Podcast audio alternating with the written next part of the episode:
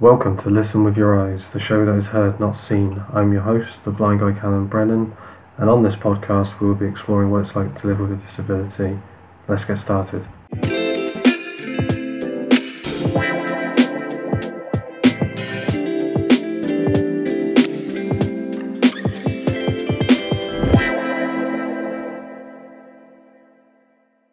Joining me today is my amazing guest, Erin Boyce. Hooray! Yes.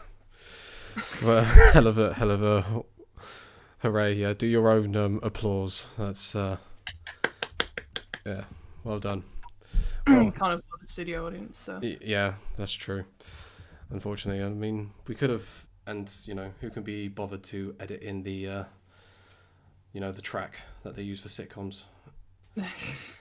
So, thank you for being here today. Um, you'll see, you know, why you're here. So, shall we start by asking, um, you know, where are you born?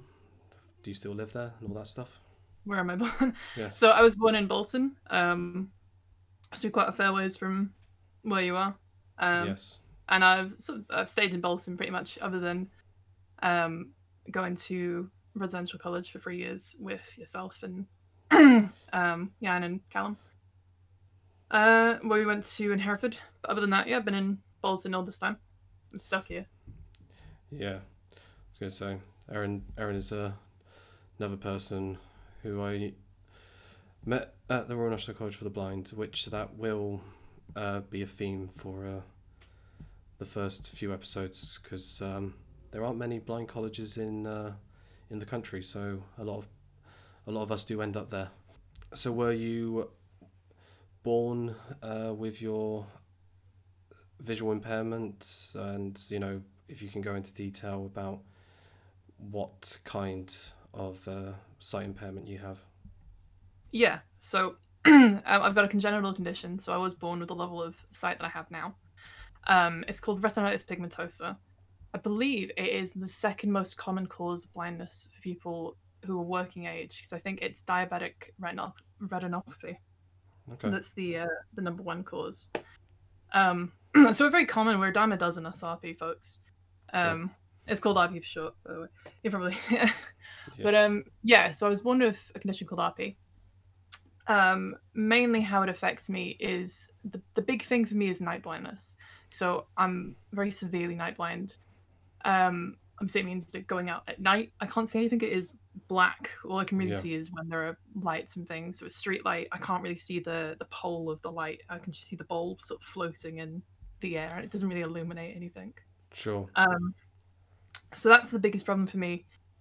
Uh, also, a lot of sort of atmospheric lighting, so like restaurants and cinemas and bars Yeah. and stuff like that, just completely black to me. And most people's houses as well don't have great lighting, so it's it's a big problem for me. That's usually what means I can't see. Um, my sort of additional problems on top of that is that I have tunnel vision. So I think a normal person has about 90 degrees of peripheral vision. Um, and I have, I think at best it's about 40 degrees and at worst it's about 20 degrees because it's not a perfect tunnel as you might imagine. Like it's, you know, certain bits and different people with RP might have, say, like the top of their peripheral vision um, might be the most severely affected. So it always feels like they're wearing a kind of sun visor or something, or you know, it might be down below and they're always tripping on things. Um, so it can vary around. And then the final sort of small issue I've got is I'm colorblind to some unknown extent. It's not as simple as most people who are colorblind, and it's called red green colorblindness. I think it's more accurate to call it color deficiency because everything, as I've heard it described by other people, um, because RP isn't often you're not often born with a level of visual impairment. You're usually born sort of fully sighted or with enough sight that you you don't really know that you have a visual impairment, um, Right. and then later on your sight starts to deteriorate. Um, so for people who have been affected like that and their vision's more like mine now, because they've been able to see color before, they've described it as everything kind of being washed out like grey. So not completely black and right, black and white, but you know everything's kind of desaturated and, and feels mixed with grey. So that sort of, I mean, it has had a big effect on me, I guess, as well. You know, it feels like the smallest thing, but it's you know, it's it's quite uh, there's a lot of there's a lot of color and a lot of color coded things. Yes, quite. Um, so yeah, um, that's my sight condition. I think something we're probably going to end up touching on as well, and obviously because me and you are friends, we know each other quite well. yeah. Um, and I think you know it's something that I think we'll have a lot to talk about because you're currently in the, the process of hopefully getting a diagnosis as well. Um, is that I'm on the the autistic spectrum. Yeah. So I was diagnosed with that at 15. Um, yeah, I mean we'll talk about that later, but I think that's that's something that's probably going to crop up as well. And you know there there are ways in which it overlaps with visual impairment as well. I think that's that hopefully should be interesting to talk about. definitely. Um, so yeah, to sort of go a bit backwards, yeah, with um, with your RP, because um, like you said, it's not just outside. It's like you said, the artificial light lighting. I remember, um, obviously, we had moments in being at the college where some rooms would be harder for you to see in than others, and I think I remember you saying, wasn't it something when you moved from one building to another? So, say, so when we started college, Erin was. Um, I was a wee baby. Yes, Erin was 16, the youngest you could be at the college, and they had a building for under 18 year olds. A where- prison. some some would say with uh yeah they had a curfew and stuff Yeah, Callum and Jan and Lewis got to be in the big boys club, yeah and I get kicked up, uh, kicked out at eleven o'clock. Yeah. much to my chagrin. And it's not fair because Jan was also my age, but because the under 18s building wasn't accessible, he wasn't he wasn't made to stay in it. yeah Which I think it's unfair, and he should have stayed on the street. But that's just me. no it's uh yeah he he got away with that one um quite often but yeah so when I remember when you saying because while we were there you obviously turned 18 and when you were moving into the over 18 building one of the things that um, staff and you um, checked on was that your bedroom had a bright enough Yeah, we have to Yeah. check. Sort of. I I remember going around. We were looking at um, where the sun, because obviously, it's it's where the window is. Like if it's north facing or south facing. Because for me, um, natural light's the best thing. And probably if you get somebody with photophobia, because I remember having this discussion with somebody we knew with photophobia, which is like, well, it's, it's fear of lights. You know what I mean? Like it's Yeah. a, it's a big sensitivity to lights. Whereas I've got the opposite problem. My light, my eyes just aren't sensitive enough to light, and I need as much as I can Yeah. get. Um, but I know having discussions with those folks as well, natural light is just so much better. But at least for me, it's better than artificial light. For people with photophobia, it's so much worse because it's so much brighter. Um, But yeah, so having, you know, making sure that there was enough natural light in the room. Um, and I think even when I was in the under 18s hall, I, I do remember, it was quite a while ago now, but I'm pretty sure they did actually install a light in that or they changed the bulb or something like that um, so that the light in there was brighter, and they couldn't do that in the over 18s hall because of the way the building was built. They couldn't like Sure. install another light. Yeah I, yeah, I think there they there weren't ceiling lights or something. It was something weird that was built in a really weird way. Um, but yeah, I mean there were some problems like that. I guess in in both the the halls and some of the the buildings as well, because obviously um, they had to try and accommodate people with photophobia and people like myself yeah um, and had like had quite a bit of back and forth and stuff like that. I remember I did A level art with a girl who had um, albinism, which obviously, I mean, that's one of the most photophobic kind of problems you can have. yes Um, and we sort of had to. Luckily, it was only the two of us in art because obviously you can imagine they were really small class sizes.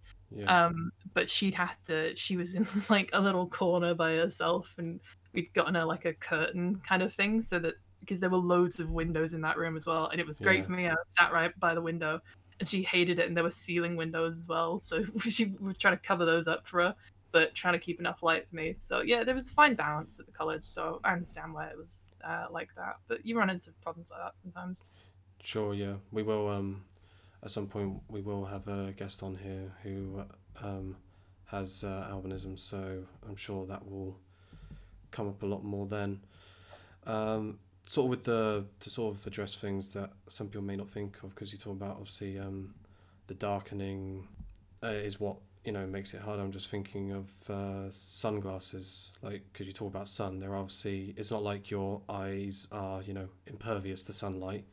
Mm, Um, yeah, and for some people, I mean, I'm kind of lucky. I'm not as photophobic as as some folks, but um, you know, as I was talking about RP, often the sight deteriorates, and Yeah. luckily mine stayed the same. But Yeah. for a lot of folks, even though they become more and more night blind, um, they also get more and more photophobic. So it becomes a bit of a trade off of like, well, do I want to be in pain or do I want to see? Hmm. Yeah. Definitely. But um, is it? am I don't know if you want to talk about the fact that you know you've got sunglasses that like the lenses are a little different. Yeah. To um. Yeah, normal say- sunglasses are too um too intense for me. Like even when the sun's really really bright, because it does still it, it does still hurt. I still am photosensitive in a way, um, Yeah. but it I, I decide with that trade off that I would rather be kind of uncomfortable sometimes and it be really bright so that I can see everything. Sure. Um, but yeah, so instead of getting normal sunglasses, I have to get. I, they've been described as a kind of lucozade color, so they probably look kind of strange and and maybe um, funky and fashionable, possibly, but also kind of lame too. Because I used to have these. They they provide them at the low vision clinics. Um, they're sort of because I wear normal prescription glasses anyway. Yeah. And before I knew that you could get uh, like prescription sunglasses in this color, because it's a, I've I've since found out that you can get prescription sunglasses and I get them, but there's a big faff doing it for somewhere like Specsavers because it's such a specialist kind of tint you have to get. Sure. But um, I used to have these ones that would go over your glasses like safety goggles, so they were like Lucozade colored safety goggles, and they looked ridiculous with the glasses underneath. Sounds it. But um, yeah. No. Um. I guess uh, the other thing to sort of uh, discuss a little bit because I know it was something that I found interesting early in our friendship because um, like uh, hopefully it will be for a lot of our listeners. I think for many of us going to the blind college, meeting, you know, people with. Uh, different elements of uh, Mm. blindness um, was uh, also very interesting. And as I've mentioned on episodes previously with Lewis and Yan, you know, you're basically um, learning each other's uh, scorecard for blind top trumps. True. Um, And it also means that you could use people like we'd sort of have a fully sighted people between uh, uh, one fully sighted person between all of us. yeah. Because like one of the things I, I suppose it probably would be interesting for people to know. I know there's there've been like things recently where people see blind folks reading you know any kind of print, but especially small print yeah. because my I- don't really have any problems with my acuity. My vision isn't blurry. Like that's a big problem for a lot of folks. Yeah. Um, but because it's not blurry, if I have enough light, I can actually read really, really small print, and I can read Yeah. regular print fine, actually better than large print because of my peripheral vision problems. Like large Sure. print is kind of too big for my field of vision. Yeah. Um, but i'm like a lot of the time, I think I was kind of the reading person amongst the group, and then like Yeah. Yan was the color person. Um, I don't. What did you bring to the table? you useless. Ten Um, percent. What did I- you have? Nothing. yeah, I don't really know. I mean, Honestly. me and Lewis were sort of just there for the ride. You're just freeloaders. Yeah. Honestly. I mean, you know, I think I was quite good at knowing where stuff was. For some reason, I just, I just, I learned in mobility training, so I knew which way we needed to go. Sometimes, I suppose that's Hmm. the only thing I can think of off the top of my head. And um, you know, Lewis was there for for the, you know, for the banter. Lewis is the he was the pretty face, you know. Yeah, yes. Um, but no, the thing I was going to uh, mention that I know I found interesting was due to um, your night blindness and natural light being better for you. Um, you're you're not a fan of the um, shorter days in uh, winter.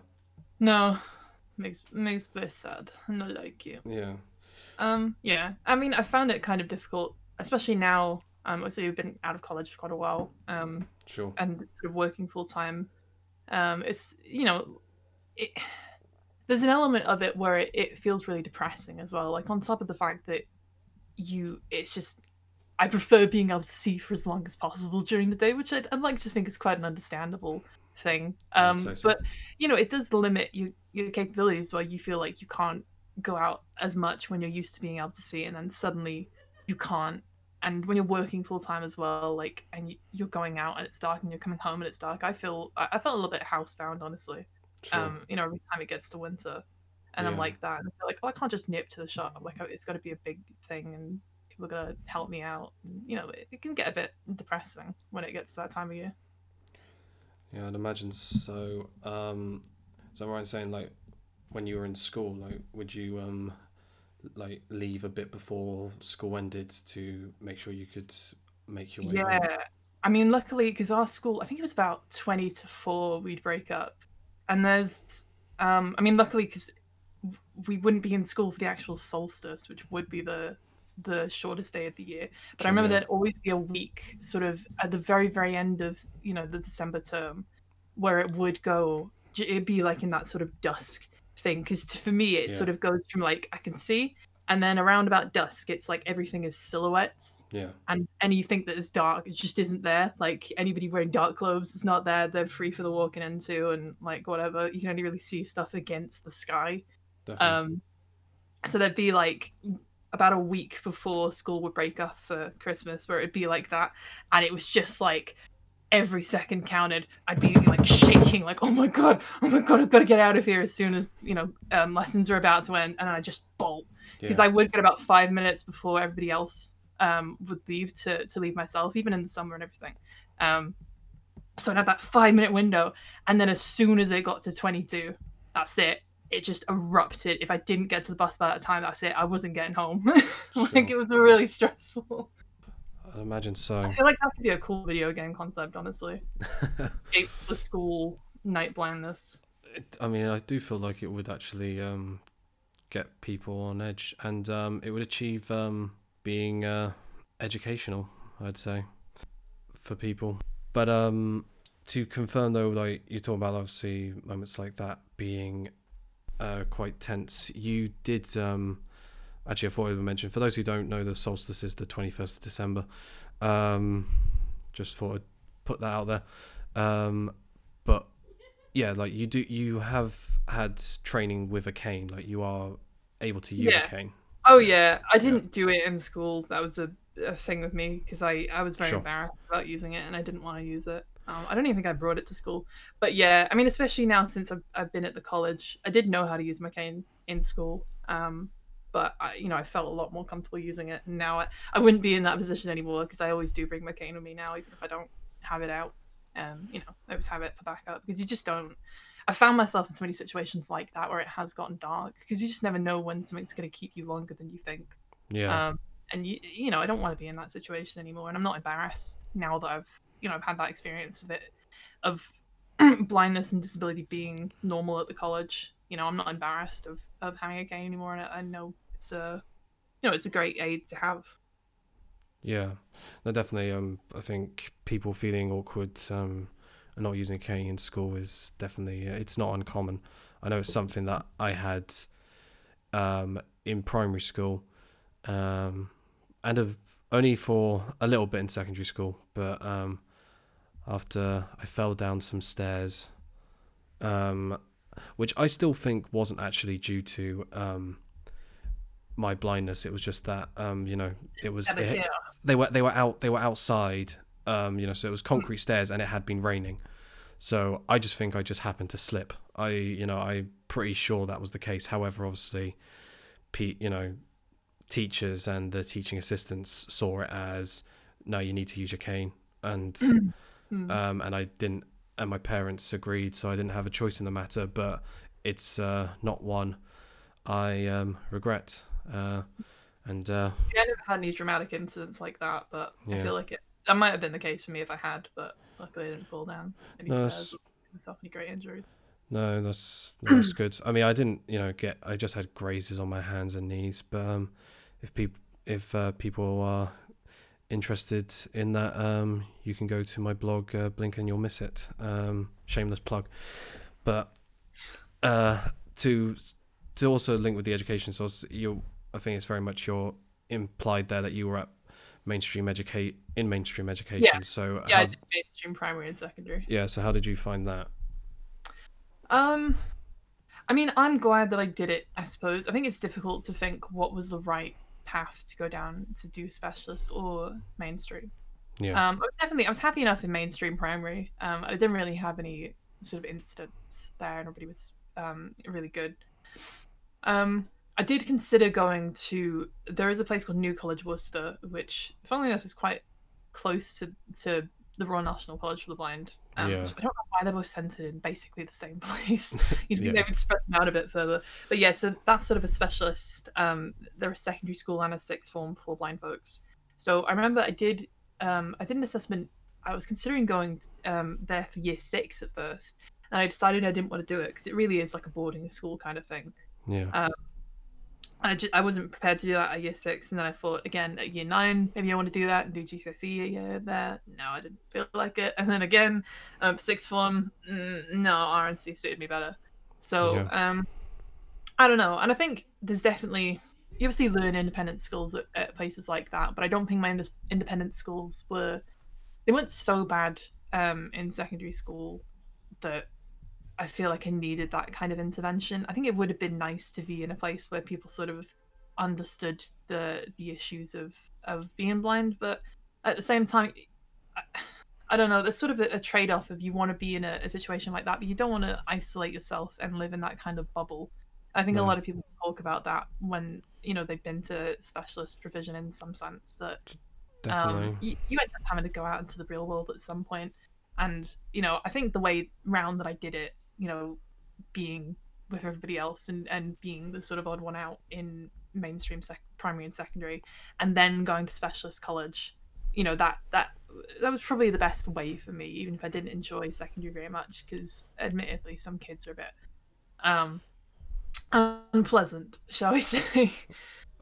Yeah, I was gonna ask because um, did you um, so it was so primary was fine, but you had unfortunately there were some children who um, to uh, Yeah. replicate your word were unpleasant in secondary. unpleasant. Yeah. It, well, I even it's not even really just kids. That's the thing, and it feels a bit sad to say, but like teachers were bad about it as well. But I, I, I mean, I don't know really. Um, if if part of it, my problem potentially could have been that I didn't want to admit that I was different. I didn't want to be different, so I didn't use my cane. I didn't tell anybody Sure. um, that I was visually impaired. But in some ways, it's obvious because you're walking around with a laptop and you go into the, the sort of VI room that, you know, like they, they'd have a sort of specialist provision room that you go and pick up your work from, you'd put your laptop away, stuff like that. It's obvious to kids there's something wrong, but they don't know the full extent of it if you're not open about it by using a cane or by telling other kids what's up and you just want to hide it, then I think it, it sort of fed into the problem that when kids know there's something wrong but they don't know exactly what they can't really be empathetic um and they're they're sort of nasty about it and likewise with teachers teachers didn't really know what was going on either so like i, I remember i had um a couple incidents like things like walking into teachers and i remember one time i walked into the uh the science sort of technician you know the guy that would bring like the the beakers of acid and stuff like that Yeah. around the school equipment um, and I walked into him because all the corridors were really dark, and this was something they they never sort of addressed it like as much as I brought it up to the school. Right. Um, they never did anything about it being so dark. So I walked into him, and he must have had like some really dangerous chemicals or something in his hands. right. Um, and he literally like everything went silent. He was like, "You stupid girl! How dare you do that!" And like really just chewed me out for a solid minute. Everybody was silent. I was just like, "Oh my god, it was horrible." Yeah, but stuff like that. imagine. I think, yeah, you know, if if I'd had my cane there, or if the teachers all knew and he knew there was a blind kid walking around, I don't know, that might not have happened. But yeah, it was just a lot of incidents like that where you were sort of it was drilled into you that like you would you were doing something wrong and there was something wrong with you and people knew it, but I don't know. Yeah, it's, it's, it's hard to say. But um, I mean, I guess despite some problems, you did manage to do your exams and everything. Yeah, academically, I think it was fine, and I guess that's Yeah.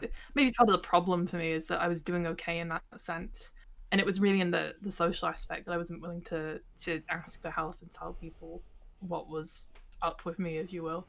So I sort of I was managing enough, like possibly if I did have problems with with reading, um, you know, because that that seems to be a general theme, especially being at the college. It was obvious that a lot of people hadn't gotten, say, work adapted and things like that. And if you if there's no option for you to read small print if your sight is that bad, Yeah. then at some point you had to say, well, I just can't access the work and go to specialist provision or, you know, another mainstream school that can accommodate your needs more. But because they were accommodating my needs academically, because I didn't really need all that much adaptation, um, you know, like everything else just kind of fell by the wayside. I think it it was just, I was just getting on as best I could.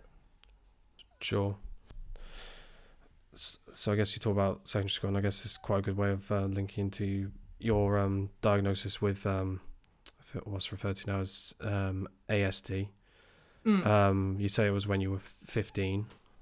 Um, Yeah. So if I don't know if you want to, um, you know, expand on that. Yeah. Um, I mean, it kind of came about for me. I was having a lot of um, mental health issues. I think it, really it was a result of the the isolation I felt at school. You know, I felt very alienated because of my my sight problems and people treating me the way they were. Sure. Um, so I went through the the children's um, what is it called? Children's. It's called CAMHS. I can't even remember what the it's the mental health service. Children's and it must be young adults. I don't know why they've taken the young.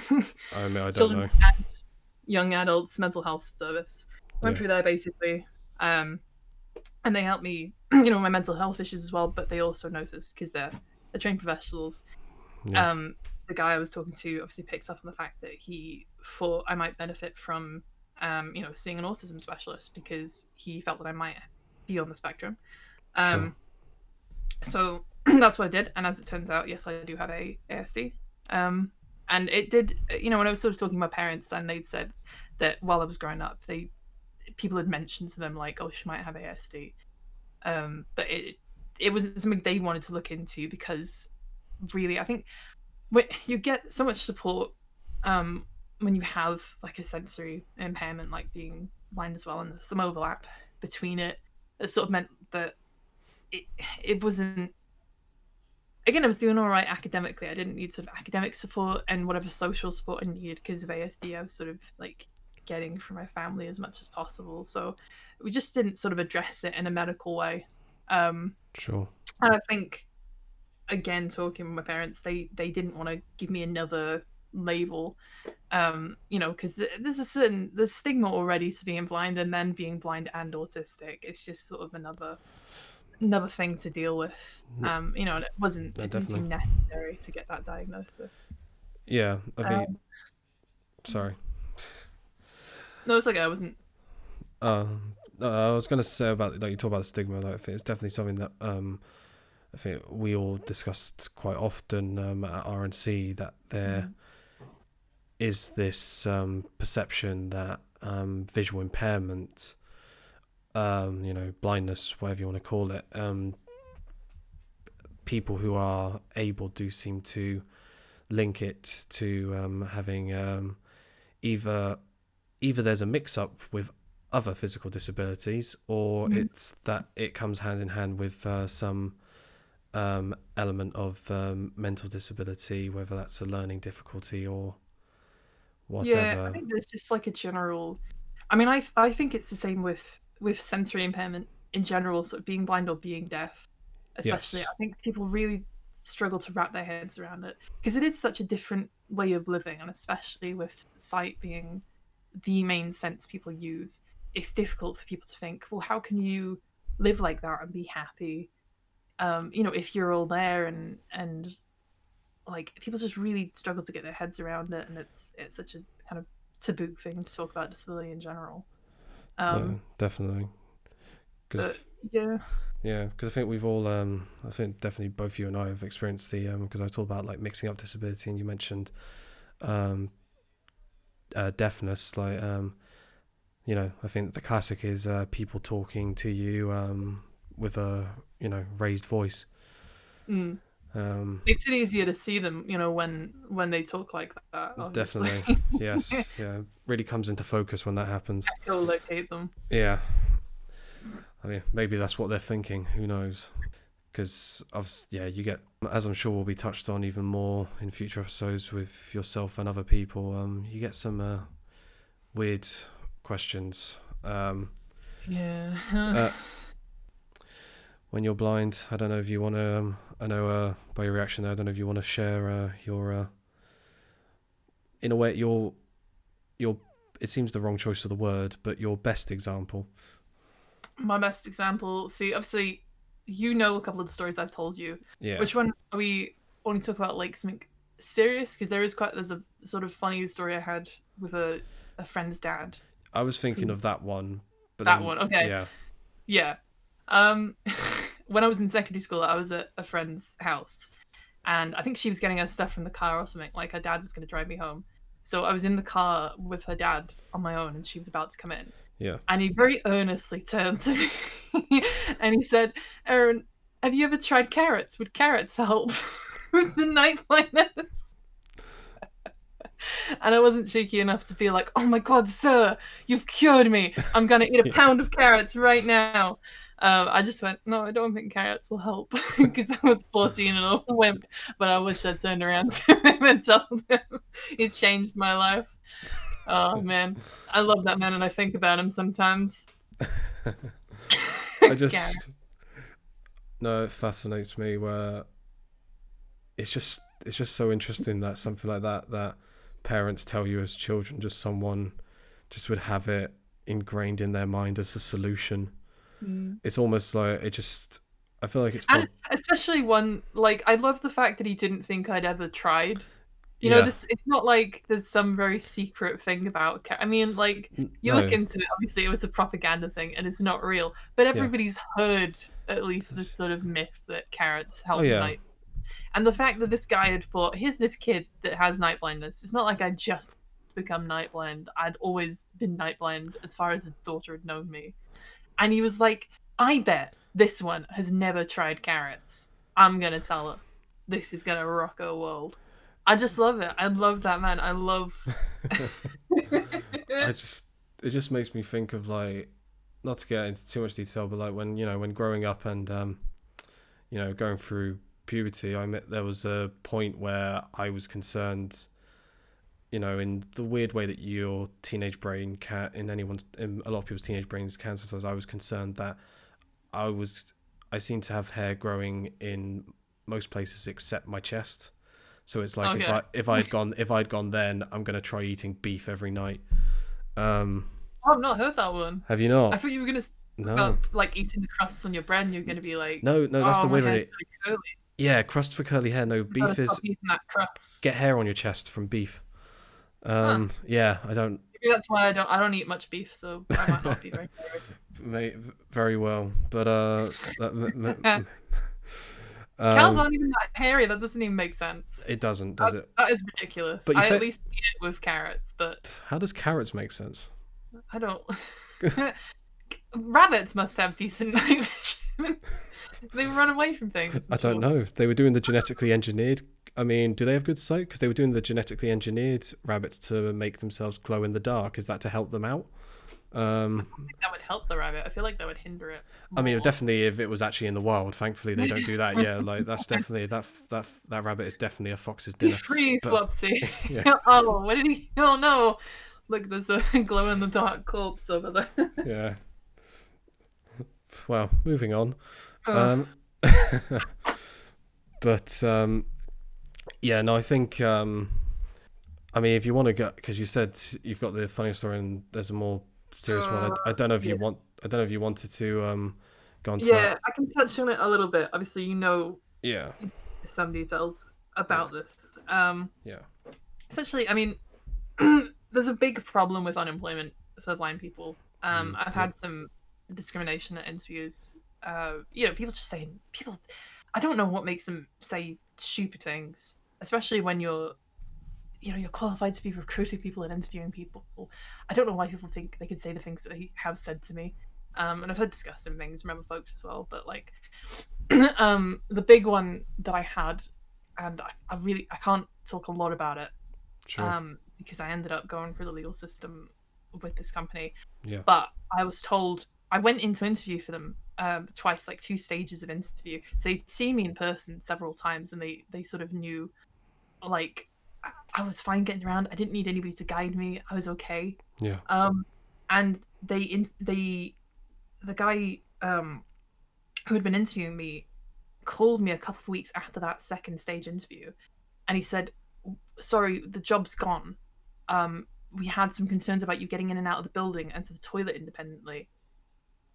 And that was it. And I don't know how. I'm going to be honest, when he said that, I completely just blanked. Like I didn't say anything back to him. Sure. It was like my brain just sort of blipped because there's just no. How, how does anybody respond to something like that, especially when you're trying to be polite to somebody who you, you desperately want a job from? Yeah. You know, how you can't exactly turn around and be like, you absolute Wally, what are you saying to me? You've seen me. To put it politely. times. Yeah, trying to be clean. Yeah. Um, but I, I just didn't, and I just we just ended the call like that. I was like, Yeah. oh okay, well tell me if you've got any other jobs I might be qualified for then.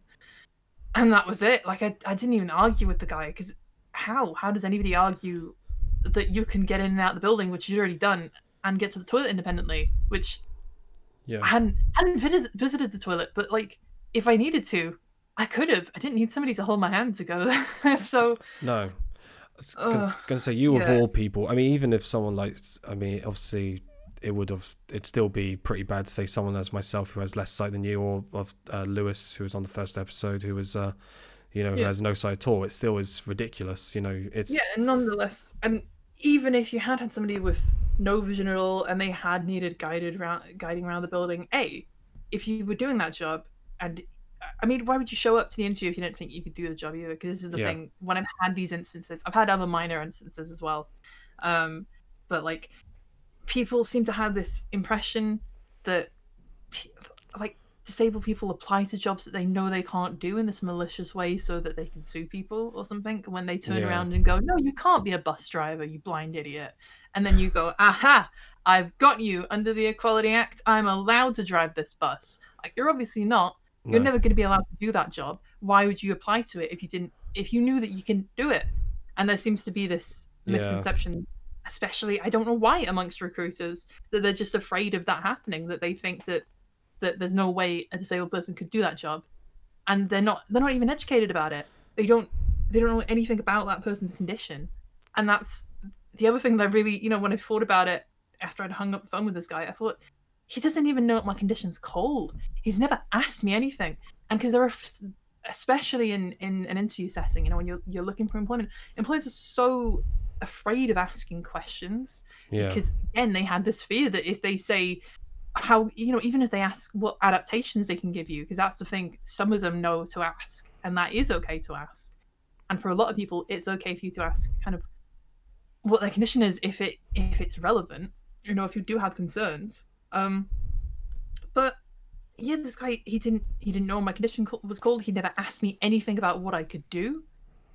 And yet he he was determined enough that i couldn't do those things for whatever reason that he was willing to just not offer you know for the, the job the job gone. I couldn't even argue at this point because he'd waited weeks and weeks and weeks to hire other people and then call me and tell me that and he thought that was acceptable um but yeah i don't know just some some people are just willing to say things like that and i don't know it amazes me and it, it does make me worry as well because you think how many people are, are thinking things like that and they don't actually say them both in interview settings and just generally when you meet people on the street what are they thinking about you Yeah, no, definitely. I mean, to what you said about your mind going blank, I mean, I had a similar experience to that. Again, I'm not going to name them and stuff because what's the point? But it's, um, uh, I was in a supermarket um, trying to get assistance, Mm. and I had been in that supermarket before, it um, around where I live, and um, had assistance in there a few times. Uh, the time I had most recently been in there, it had taken a while. However, that was a result of the guy who had been given uh, to me, as it were, to assist. Um, to me. Yeah, well, it's basically they're selected, aren't they? Yeah, your best assistant it's um, well, I mean, I mean, if that was actually a request, I don't. Sometimes it doesn't feel like that always is the case, but um, but no, and uh, so he was recently new, so he didn't know where everything was, um, so that made things take a bit longer. No, you know that's fine. It's obviously it's a bit irritating because it's taking up time, but whatever. He apologized for it numerous times during it, and you know I got my shopping, but the next time I went, uh, basically asked for assistance. Um, it's normally I ask this the security guard in there because it's just easier that way.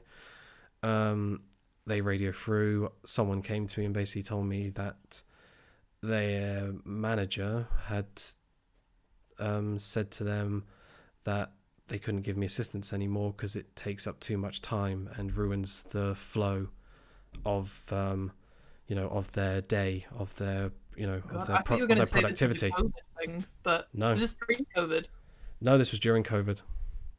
Mm. Um, and yeah, so that was um, happen- happening, and you know, I remember being told that, and like you said, your mind just blanks because you're you just, just there. can't, you can't argue against something like that.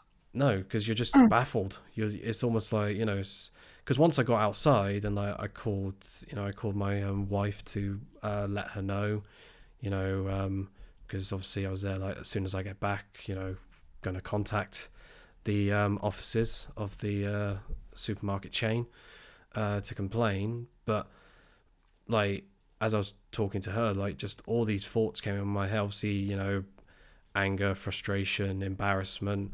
But it's just like like all of that comes in and then in my head it starts to form um an aggressive version and a less aggressive version of what I should have said in that situation. You know, pull out the, you know, whole, you know, can I talk to your manager thing, the Equalities Act, all that stuff.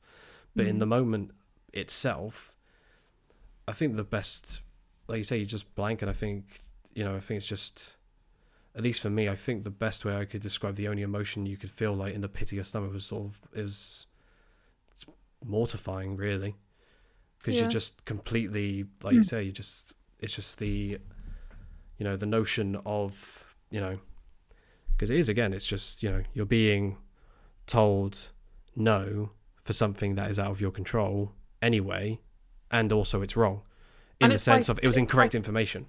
It's usually uneducated. Yes, you know, they that's what I don't mean. know anything about disability. They don't know anything about the reality. Yeah. Of it, and you just think I can't even argue with you because I don't even I don't think you know anything. Yes. Like I'm gonna have to explain absolutely everything to you. Yeah. You gotta do it in a polite way, and then you've got the thing of like they're I don't know, especially when it's it's something that you you need and it's to your favor. You know, obviously you want to get a job, you want to do your shopping, Yeah. and they're like, well, of course you'd say that. Of course you'd say it's easy and it's fine and there's no problem because you've got a reason to. Yeah. you know. Yeah. For anyone who's wondering, I managed to get things sorted and um, I have continued going there, which um, some may argue, oh, why would you still go there? So, like, because it's the closest and it's the. It's You know, obviously them cheapest. feel embarrassed every time you go and give them the evil eye. Yeah. Because, and like, yeah, won't deny, especially the. the f- imagine you walking into the shop every time you go and sorry, you're like, "Excuse me, sir, can you guide me around? I know it's such a big deal and it's gonna interrupt your workflow, but please, yeah. I'd like to eat today." I mean, yeah, you you do what you the the sarcasm element really does. You really want to ham that up, but like like yeah, I won't deny that But I definitely. have a problem as well. I mean, that's another thing. I don't know if you feel like that. You've got to be more polite to people as well when you're asking. definitely. You know, you're put in a position so much where you've got to ask for help. Yeah. With having any kind of disability, but especially with blindness, because it really does impact your independence. Yeah. And like, I think you feel a lot of the time like you can't be cheeky, and you have you have to be really amicable and charm people, and you know, I think it's not something that that sighted Definitely. people. I, think I don't think they feel like that. You know, it's not something they have to develop, but you really do feel like you've always got to be extra polite to everybody, because otherwise they could just like really take advantage of you or not help you, and it's you know it's really important. Definitely. Yeah, that's uh, yeah, because that's also something I experience when I get you know, not to go too in depth into it because I'm sure we'll get into it with other episode when talking to uh, fellow guide dog owners. But when I get people uh, saying stuff uh, about my um, dog to me, you know, like you know, starting stroking him without asking me or whatever, and then you know, you just want to, you know, be you know as sarcastic as cheeky you know whatever to them but you can't not only because you know they could do something in that moment, but in that one as well, you are, of course, you are representing the charity in that Yeah. moment as well. And you think if you're cheeky to them, if you're horrible to them, whatever, you might get some personal satisfaction out of it. But then that represents because it's so rare for people to come across a visually impaired person Yeah. in their day to day life. The next time they they come across somebody, they're gonna be like, "Oh, they're an asshole," and I'll treat them like an asshole. Yeah. You know, you, you feel that sort of burden of representing other people as well. No, exactly. But to, uh, I mean, you sort of mentioned the uh, um, unfortunate discrimination in job interviews, but it is worth uh, mentioning that you uh, have been working uh, yes, in different jobs. My way into the field of employment. Yes. It only took me twenty interviews. Yeah. better. no. Um, to, to But be, yeah, so Yeah. I've been I've been working full time. Uh, it took me about a year after we left college, so that was in 2017 we left, and then September 2018, um, I started a business administration apprenticeship. yeah. And to me, I, I felt like that was a big stepping stone for me. I mean, I was applying mainly to apprenticeships um, as well, but I feel it really is kind of like the ultimate starting point doing something like that. And obviously, you get the education side of it as well. And to me, I wanted to apply to apprenticeships specifically because I was genuinely, I felt like after being knocked back on so many interviews, it felt like, well, okay, these are employers that are willing to take on 16 year olds with no work experience. And at the time, I didn't have any work experience, obviously, because I couldn't, I couldn't get any actual Yeah. employment. Sure. Um, so I thought, well, you know, I was a 19 year old with no work experience and I had a disability. So I thought, well, surely I must be somewhat equal to a 16 year old with no work experience. Um, You would like to think. and I, yeah, and I actually got a, a the the apprenticeship I started was actually with an apprenticeship training provider. So I was putting the the apprentices that we had, you know, that we were training um, through the provider onto the system, and I saw how often they sort of, you know, they were doing stupid things um, and getting fired and walking off the job and stuff like that. And you know, especially seeing that now in hindsight, knowing the standard of most of the sort of 16 17 year old apprentices um, that employers would get. And then you know seeing the the standard I, I was at you know i was i was articulate and i i did interview well. And especially when you do as many interviews as i did you really really do get good at it um you know. Definitely.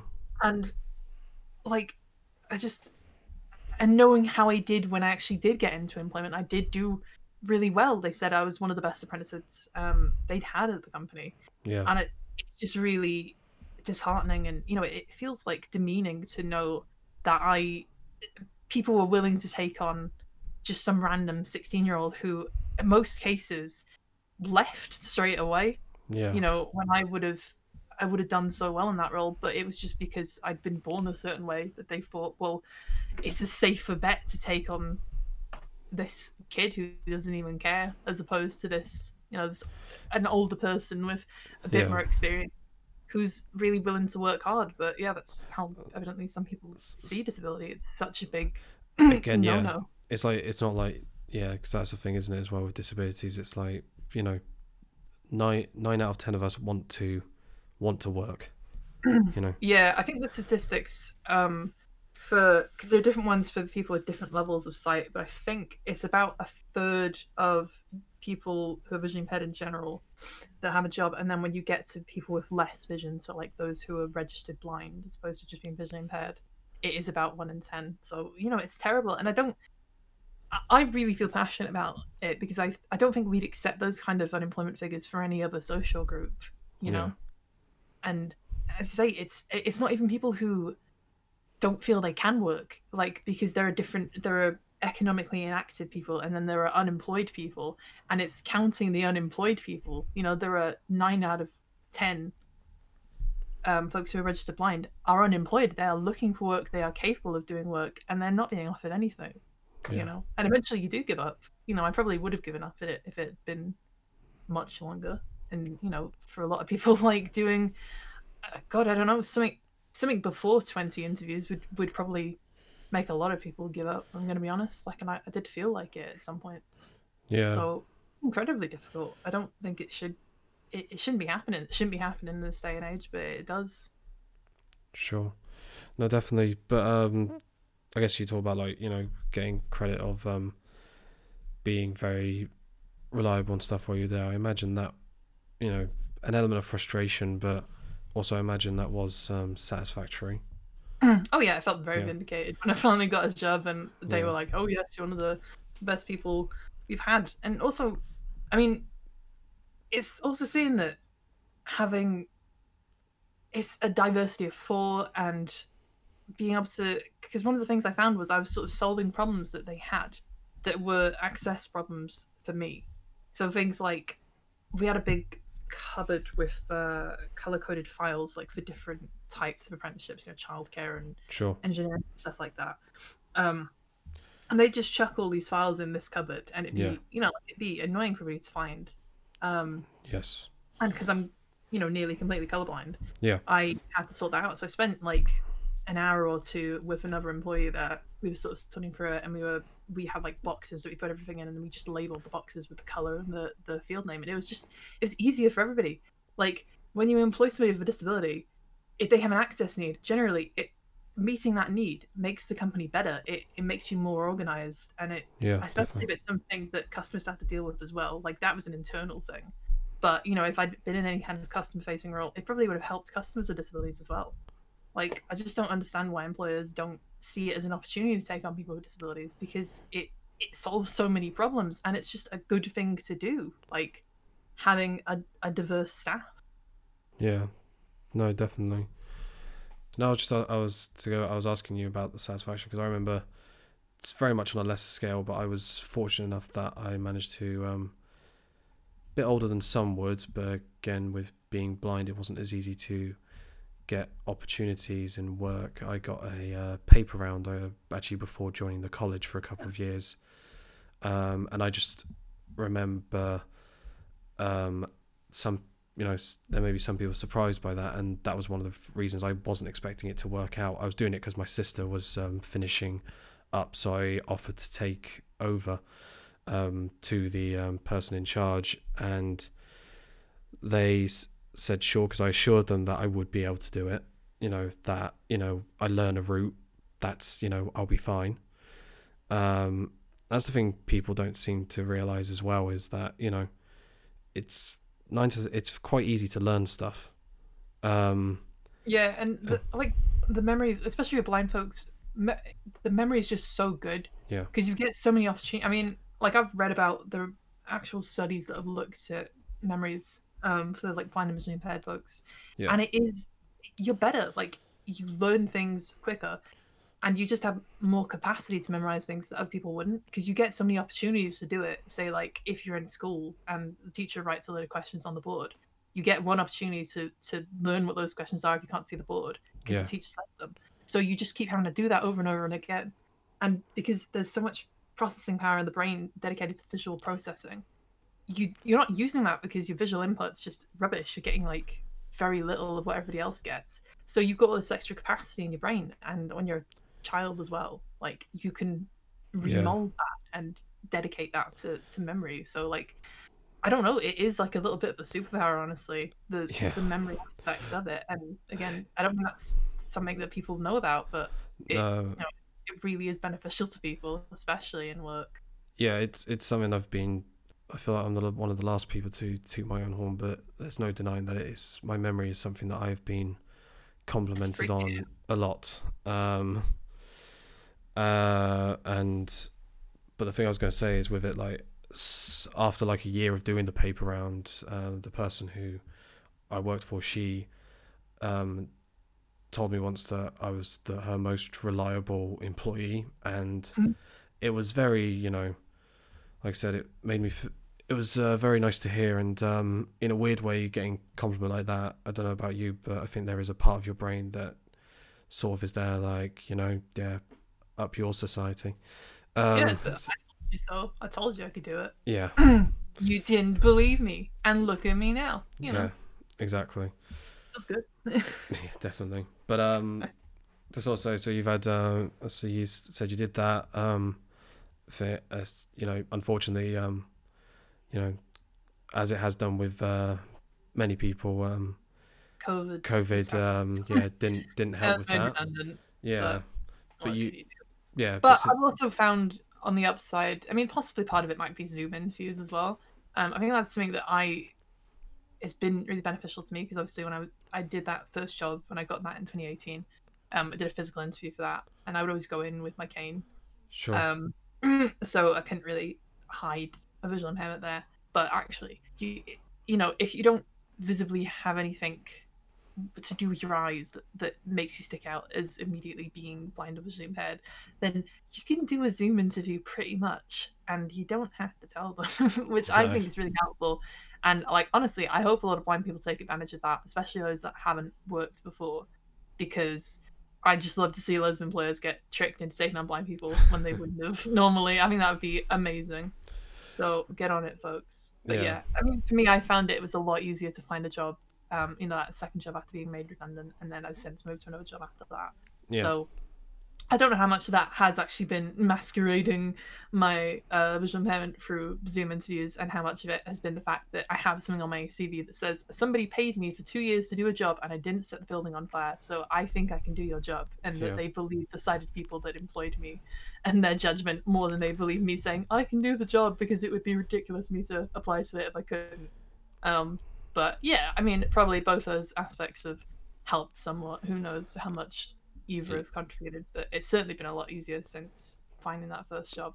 Yeah, I'd imagine so. I, I was going to say, I definitely think um, the fact that you've already had a job would help, and that's the case even for um, people who are fully abled.